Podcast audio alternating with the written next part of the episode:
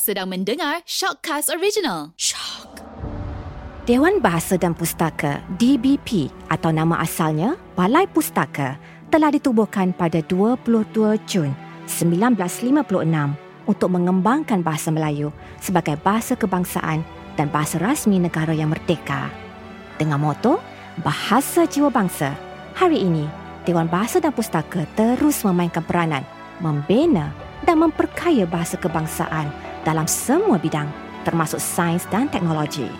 Bukan itu sahaja, Dewan Bahasa dan Pustaka juga berperanan memperkembang bakat sastra dalam bahasa kebangsaan, mencetak dan menerbitkan buku, majalah, risalah serta karya kesusastraan dalam bahasa kebangsaan dan bahasa-bahasa lain. Bercakap tentang buku, hari ini pihak Shockcast Belang Harimau Bersih berbesar hati menerima kedatangan yang berbahagia Dato' Abang Salihuddin bin Abang Syokran, Ketua Pengarah Dewan Bahasa dan Pustaka, diiringi oleh Tuan M. Azhari bin Edin, Ketua Editor Buku Umum Dewan Bahasa dan Pustaka, untuk berbicara tentang jalinan kerjasama antara pihak Shockcast dengan Dewan Bahasa dan Pustaka dalam menyokong naskah Somalia Belang Harimau Besi tulisan yang berbahagia Brigadier General Datuk Haji Muhammad Halim Khalid. Selamat datang ke studio, Datuk. Terima kasih Puan Rozi. Ya, terima kasih kerana sudi hadir ke studio kami hari ini, Datuk. Soalan saya pertama tentang tentu sekali Belang Harimau Bersih. Judul karya ini, Datuk, bukan saja memberikan makna yang tersurat dan tersirat. Bolehkah Datuk ceritakan sedikit bagaimana projek penerbitan naskah ini tercetus?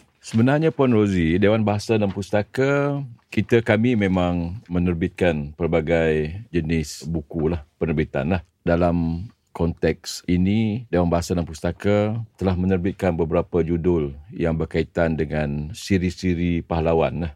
Siri-siri beberapa orang tokoh tentera ya, yang telah uh, kita terbitkan lah. Dan dalam konteks buku ini, kami melihat peristiwa yang sangat penting yang melibatkan negara kita lah.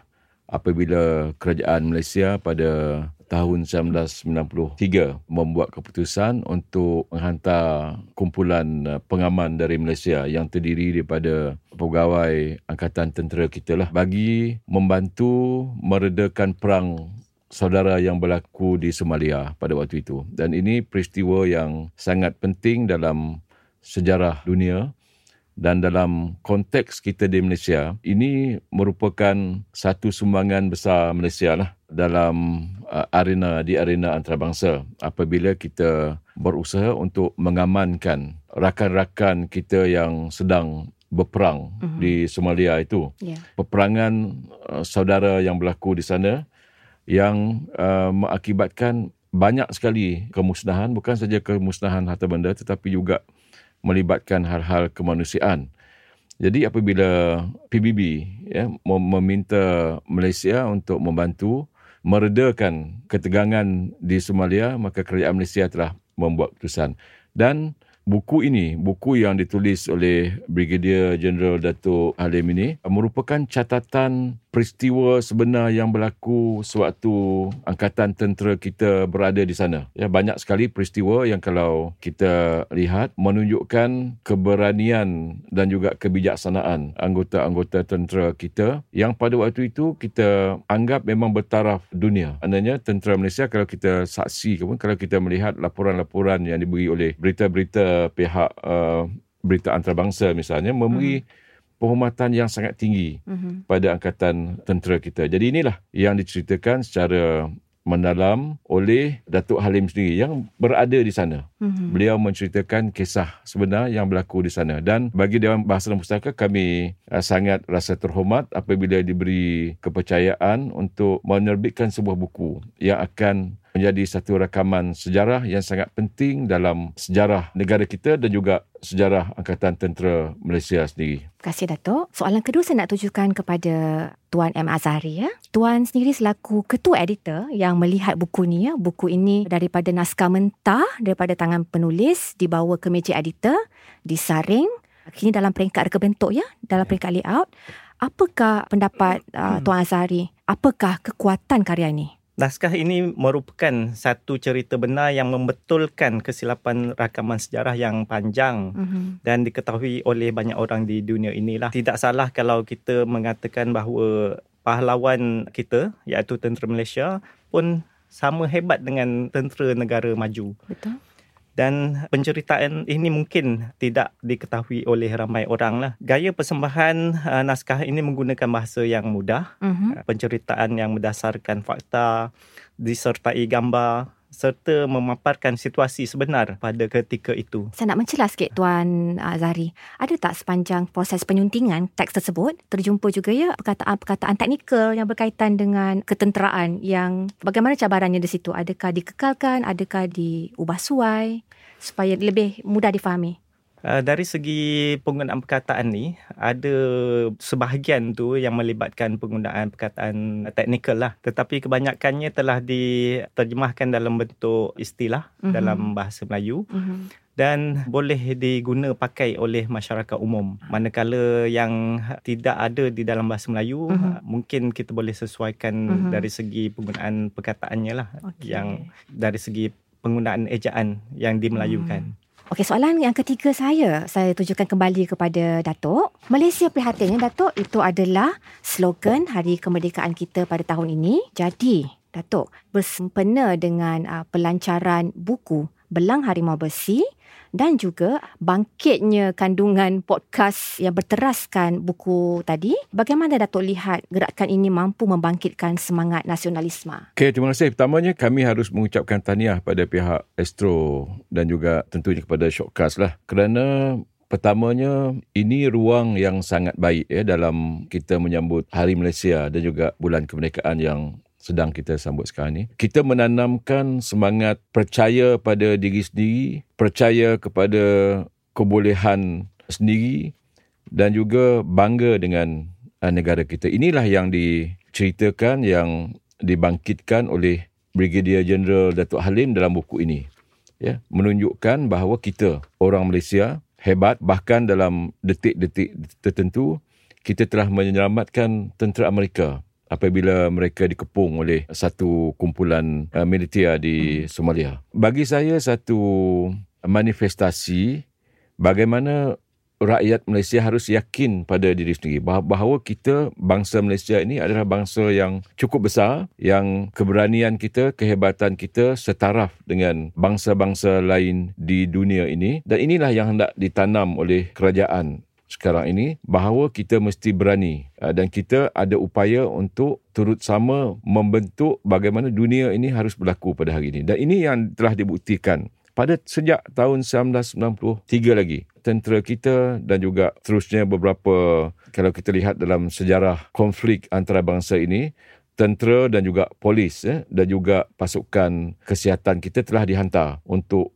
membantu. Satu lagi yang boleh kita pelajari daripada uh, peristiwa ini ialah kita dapat membantu kerana negara kita aman. Ya, negara kita cukup aman, negara kita maju, kita ada upaya untuk membantu orang lain. Bayangkan kalau keadaan kita tidak aman, kita menghadapi masalah perang sesama kita pergaduhan di sana sini uh, tidak mungkin kita akan dapat menghantar bantuan kepada negara lain dan tidak mungkin kita akan dapat membangunkan satu pasukan uh, tentera satu pasukan uh, kesihatan yang cukup hebat. Sebenarnya hal yang perlu kita dan juga anak-anak muda untuk turut sama bangga bahkan seharusnya terus mempertahankan, terus memperhebatkan kegagahan kita itu. Kita di, di dunia ini kita sudah cukup terkenal sebenarnya kalau hmm. kita perhatikan kita banyak sekali terlibat dalam usaha-usaha untuk membantu negara lain dalam bukan saja dalam bidang ketenteraan bahkan dalam hal-hal kemanusiaan untuk hmm. uh, bencana alam. Betul. Ya kita turut terlibat sama ya. Betul. Ini bermakna kita ada satu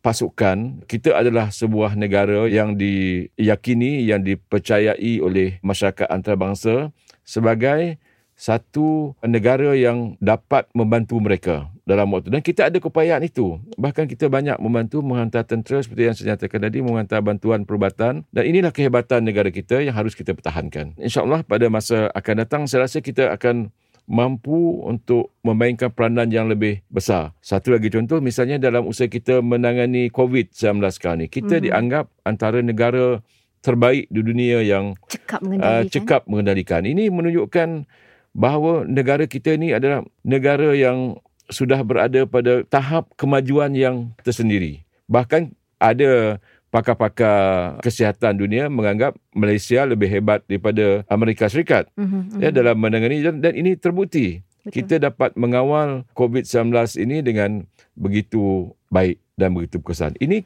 kerana sistem di negara kita ini sudah cukup kuat. Sistem perubatan kita, uh, sistem ketenteraan kita, pemerintahan kita yang Mhm. stabil. Mhm. Um, Ini memungkinkan uh, segala ini dapat kita lakukan. Dan inilah yang harus diteruskan oleh anak-anak muda kita sekarang ni. Betul Datuk, saya setuju. Okey Datuk, sebenarnya kita dapat lihat tidak ramai insan seperti yang berbahagia Brigadier General Datuk Haji Muhammad Halim yang sebenarnya mempunyai pengalaman pertama maknanya uh, dia sendiri turun ke medan juang Ya. untuk mewakili Malaysia menjadi pasukan pengaman bersama rakan-rakan uh, seperjuangan.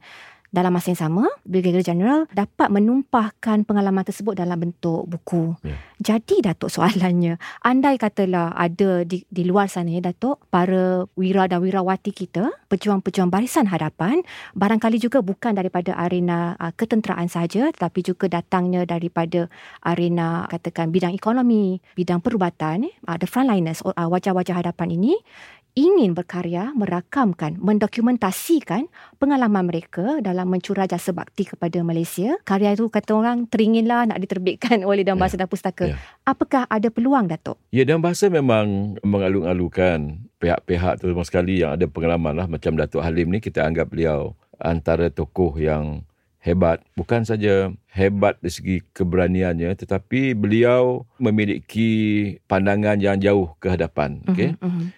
Pengalaman beliau boleh hilang begitu saja. Ya? Pengalaman datang dan pergi, datang dan pergi. Uh, Dan setiap pengalaman kita seharusnya kita rakamkan. Dan Mhm. ini yang dilakukan oleh Mhm. uh, Datuk Halim Mhm. dan juga bagi saya yang juga harus diikuti yang harus diteladani oleh siapa-siapa saja yang ada pengalaman yang hebat Betul. ya tidak semestinya pengalaman perang seperti Datuk Halim ini Mhm. saja yang kita boleh tulis Betul. bahkan sekarang ini umpamanya anak-anak muda suka menulis travelog ya ini Betul. pengalaman-pengalaman mereka Hmm. sewaktu melawat ini pun Dewan Bahasa kita mengalu-alukan Mhm. uh, penerbitan yang sedemikian uh, rupa Mhm. Apatah lagi kalau ada pengalaman peristiwa-peristiwa penting misalnya kalau ada seorang jurawat sekarang ni ataupun seorang uh, doktor yang berhasrat untuk menulis pengalaman dia menghadapi wabak Wabak COVID. Betul. Ya.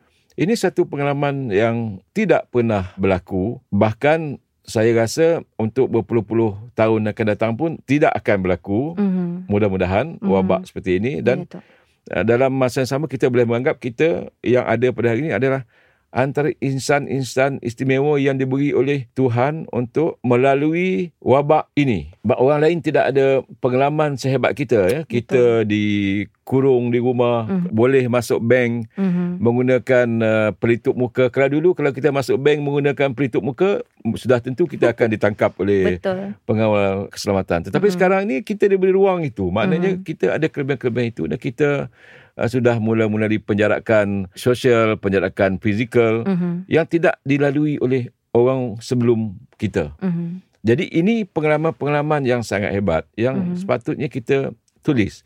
Dan seperti kata Puan Rozi tadi, uh, jika sesedara yang berada di luar berhasrat untuk menulis catatan pengalaman, kami mengalung-alungkannya. Dan dalam Mhm. bahasa pustaka bersedia untuk menerbitkannya dan ia akan menjadi lebih menarik dengan adanya kerjasama seperti yang dibuat oleh Astro ini Mhm. dengan uh, Shortcast ini Betul. ya yang membuat bukan saja dalam bentuk buku tetapi dalam bentuk audio Betul. yang boleh dinikmati oleh Pendengar. anak-anak kita Betul. uh, bagi yang sedang memandu tidak tidak mahu membaca buku dia sedang memandu ataupun dia sedang berehat dia boleh saja menikmati segala pengalaman segala tulisan saudara yang boleh kita adaptasikan yang boleh kita print off yang boleh Mhm. kita perluaskan dalam bentuk-bentuk lain seperti yang Mhm. diusahakan oleh pihak Shortcast ini Ya. uh, ini ruang yang sangat uh, terbuka yang sangat uh, strategik yang sangat baik dan uh, saya mengucapkan terima kasih kepada pihak Astro, pihak Mhm. Shortcast kerana memberi ruang ini. Kerana kita sudah pergi ke satu lagi medan baru ya Mhm. kalau selama ni orang membaca buku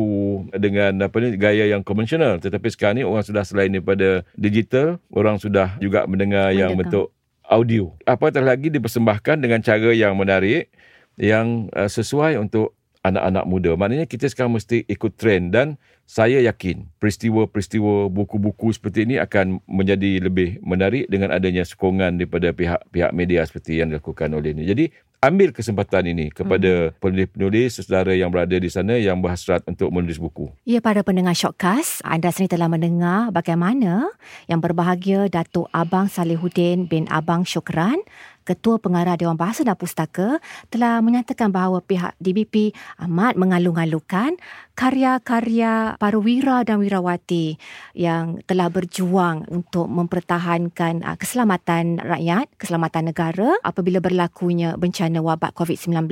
Jadi sebenarnya Ambillah ini sebagai satu cabaran kerana siapa lagi orangnya yang lebih layak untuk merakamkan uh, kisah benar, jatuh bangun, pahit maung perjuangan menyelamatkan nyawa demi nyawa di bumi Malaysia ini jika tidak anda sendiri. Soalan berikutnya pula saya ingin tanyakan kepada ketua editor kita, bilakah karya buku Belang Harimau Besi ini akan diterbitkan? Sebenarnya buku ini sedang dalam proses penyuntingan lah. Okey. Jadi dari segi sasaran pembacanya pula, Mhm. kita menyasar menyasarkan Mhm. semua rakyat Malaysia Mhm. untuk membeli dan membacanya lah supaya mereka dapat mengetahui kehebatan anggota tentera kita yang berjuang sama ada di dalam negara ataupun Mhm. di luar negara. Mhm. Di sini kita hendak menonjolkan kehebatan tentera kita Mhm. dalam berjuang walaupun tentera kita dari segi kelengkapan ketenteraan mungkin kurang berbanding dengan negara maju Mhm. tapi dari segi keberanian tu lebih hebat daripada uh, tentera negara maju Mhm. dan uh, mereka sanggup meninggalkan keluarga demi uh, tugas dan keamanan dunia. Kasih Tuan M. Azhari. Soalan terakhirnya Datuk. Jalinan kerjasama antara Dewan Bahasa dan Pustaka dengan pihak Shortcast ini sebenarnya uh, secara personal saya menganggap ia sebagai satu sinergi dalam menjadi titik mula untuk Ya. mengangkat karya-karya penting yang banyak sekali di Dewan Bahasa Ya. dan Pustaka, dirumahkan di Dewan Bahasa dan Pustaka. Ya. Jadi Datuk, apakah harapan pihak Dewan Bahasa dan Pustaka selepas kerjasama digital uh, naskah Belang Harimau Besi ni Datuk? Pertamanya seperti yang saya nyatakan tadi kami mengucapkan terima kasih kepada pihak uh, Astro Shortcast ini kerana ini uh, dengan pihak radio ataupun dengan pihak podcast ni ini yang pertama usaha sama kita yang pertama lah mengadakan program seumpama ini. Dan uh, bagi Dewan Bahasa Pusaka memang inilah yang kita uh, carikan. Sebab kita pihak Astro ada kepakaran dalam dari segi penyiaran. Dan pihak Dewan pula ada kepakaran dari segi penerbitan. Cuma penerbitan Dewan Bahasa ni agak konvensional sifatnya dari segi cetak sebenarnya. Mhm. dan Astro pun sebagai satu badan uh, penyiaran yang terkenal. Dan dengan uh, ruang ini kita rasa kita boleh menyebarkan karya-karya Mhm. kita.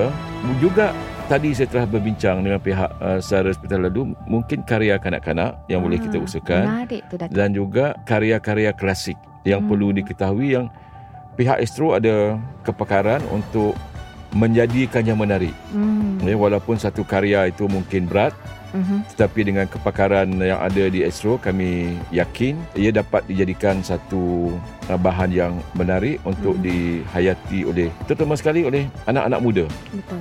ya oleh, oleh uh, anak-anak muda ini. Dan ini ruang yang cukup bermakna bagi Dewan Bahasa dan Pustaka dan kita akan berharap pihak Shortcast akan terus mengadakan uh, kerjasama seperti inilah dan kami sangat mengalu-alukannya. Terima kasih sekali lagi pihak Shortcast ucapkan kepada yang berbahagia Dato' Abang Salihuddin bin Abang Syukran, Ketua Pengarah Dewan Bahasa dan Pustaka yang diiringi oleh Tuan M. Azhari bin Edin, Ketua Editor Buku Umum Dewan Bahasa dan Pustaka yang telah sudi bersama-sama kita hari ini untuk bercerita tentang uh, naskah Belang Harimau Besi. Kepada para pendengar Shortcast, teruskan menyokong Belang Harimau Besi. Jangan lupa untuk membeli buku Belang Harimau Besi yang bakal diterbitkan oleh Dewan Bahasa dan Pustaka pada bulan Oktober ini. Teruskan membaca dan teruskan mendengar Shortcast Belang Harimau Besi.